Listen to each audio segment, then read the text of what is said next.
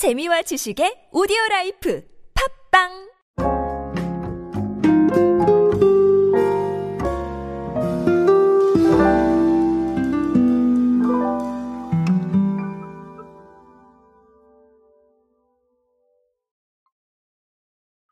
패션 브랜드는 아무래도 어, 이 브랜드의 가치라던가 아니면 브랜드의 철학이라던가 좀 이런 부분들이 굉장히 큰 영향을 주는 건 어, 사실입니다. 자, 이런 부분들을 봤을 때 좀 더 공감하게 되면 아무래도 소비를 하게 되고요. 어, 이런 부분에 공감을 못 하게 되면 네, 아무래도 좀 아쉬운 결과가 나온다거나 자, 이런 상황들이 아, 발생을 하게 되죠. 어, 개인적으로는 제가 참 좋아하는 브랜드 중에 하나인데요. 어, 리복이라는 브랜드 아마 알고 계실 겁니다. 자, 근데 이 브랜드인 리복이 어, LF가 전개를 맡으면서 조금 변화를 보였거든요. 어, 이 부분이 최근에 이효리 씨가 모델이 되면서 조금 더 확실해지는 것 같아서 어, 제가 어, 이 이야기를 간략하게 조금 준비를 한번 해봤습니다. 아, 제가 감히 이 짧은 시간에 리복의 rebranding이라고 표현을 해야 될까요? 자, 이 rebranding 전략을 다 말씀을 드릴 수는 없을 겁니다. 하지만 조금 눈에 띄는 것들 아, 간략하게만 정리해 보도록 하겠습니다. 안녕하세요 여러분 노준영입니다. 마케팅에 도움되는 트렌드 이야기 그리고 동시대를 살아가신 여러분들께서 꼭 아셔야 할 트렌드 이야기 제가 전해드리고 있습니다. 강연 및 마케팅 컨설팅 문의는 언제든 하단에 있는 이메일로 부탁드립니다.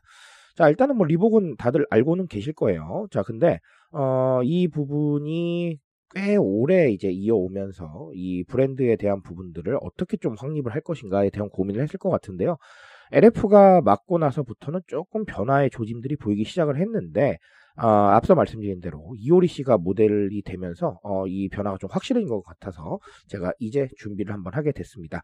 자, LF가 뭐 아주 최근에 뭐 이 브랜드를 맡게 된 건 아니고요.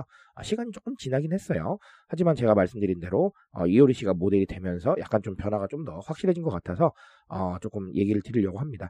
자, 일단은 최근에 패딩을 좀 선보였는데요. 어, 90년대에 유행했던 쇼패딩을 좀 선보였어요.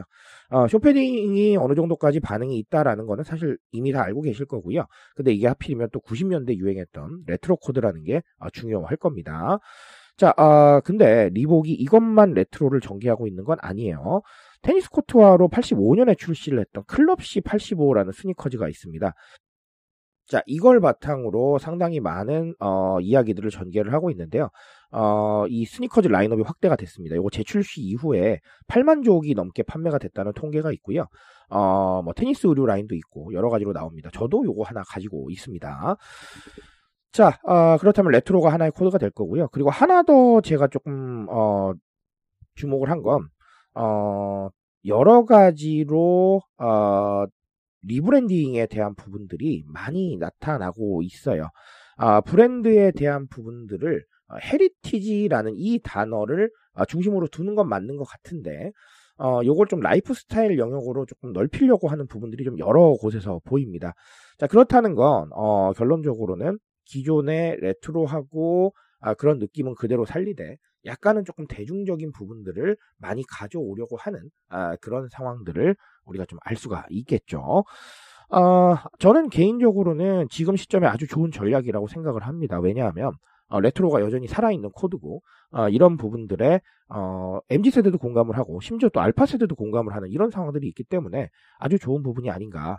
그리고 어, 특정 뭐 라인업보다는 음, 약간 좀 스포츠라는 이 본인들이 가지고 있는 heritage를 조금 더 확장을 한다라는 부분에 있어서는 어, 저는 괜찮지 않을까라는 생각을 합니다. 자, 오늘은 뭐 레트로 얘기를 어쩔 수 없이 드려야겠네요. 어, 레트로 얘기를 드려야 되는데 어, 아시다시피 이 레트로라는 단어가 굉장히 의미하는 바가 많습니다. 어, 아시다시피 레트로라는 단어로 굉장히 많은 것들이 파생되고 있고 또 뭐 단순하게는 패키지 리뉴얼부터 시작을 해서 어, 지금 이 리복의 rebranding 사례처럼 굉장히 큰 부분들로 차지를 하고 있고요. 결론적으로는 내가 경험해보지 못했던 부분들에 대해서 새로움을 느끼고요. 자, 그리고 내가 경험해보지 못했던 것들이 과거에 뭔가 굉장히 핫했다라고 하면, 네, 이거에 대해서 또 공감하고 신기하고 찾아보려고 하는 성향이 굉장히 강해요. 이런 게 Z세대 분들한테 강한데, 알파세대 분들한테는 더 강합니다. 어, 과거의 코드에 너무나 많이 공감을 하고 있는 게 뭐 예를 들면 약과라던가 아니면 인화형 사진이라던가 다 새롭게 느끼기 때문이거든요. 어, 그렇기 때문에 지금 이 시점에서 어, 과거의 heritage를 가지고 rebranding을 한다. 이건 아주 좋은 선택이 아닌가라고 생각을 합니다. 자, 그리고, 어, 하나 더는 확장성에 대한 부분들을 좀 생각을 해야 될 것 같은데, 지금의 마케팅은 확장성에 대한 부분들을 반드시 좀 생각을 해야 됩니다. 왜냐하면, 아주 간단하게 말씀을 드린다면, 특정 분야에 너무나 집중을 하는 건 사실 타겟화는 확실한데, 사람들의 이 고른 취향을 반영하기는 조금 어려울 수 있어요. 그러니까 아, 브랜드 하나에도 사람들이 원하는 게 다 다를 수가 있는데 아, 특정 라인업만 굉장히 특정화가 된다면 타겟화는 명확하겠지만 범대중적인 라인업을 구축하기는 조금 어려운 부분들이 있습니다. 자, 그래서 이런 부분들을 어, 종합적으로 조금 확장해 나간다라는 카테고리 즉 어, 신발에 대한 부분들을 넘어서서 어, 지금 숏패딩까지 오는 이런 부분들은 저는 충분히 좋은 전략이 아닌가라고 생각을 합니다. 어, 이 rebranding 전략을 한번 보시면서 어, 지금 트렌드에서 의미하는 바들을 조금 생각을 해보셨으면 좋겠어요. 아까 말씀드린 대로 제가 감히 어, 리복의 rebranding 전략을 이 짧은 시간에 다 말씀을 드릴 수는 없었겠지만 그래도 좀 핵심적인 부분들 어, 그리고 눈에 띄는 트렌드 이런 부분을 위주로 말씀을 드렸으니까요. 어, 우리는 또 어떤 부분들을 발견할 수 있을지 한번 어, 논의해 보시는 것도 좋을 것 같습니다.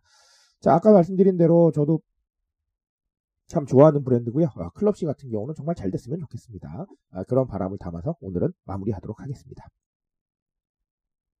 트렌드에 대한 이야기는 제가 책임지고 있습니다. 그 책임감에서 열심히 뛰고 있으니까요. 공감해 주신다면 언제나 뜨거운 지식으로 보답드리겠습니다. 오늘도 인사 되세요 여러분.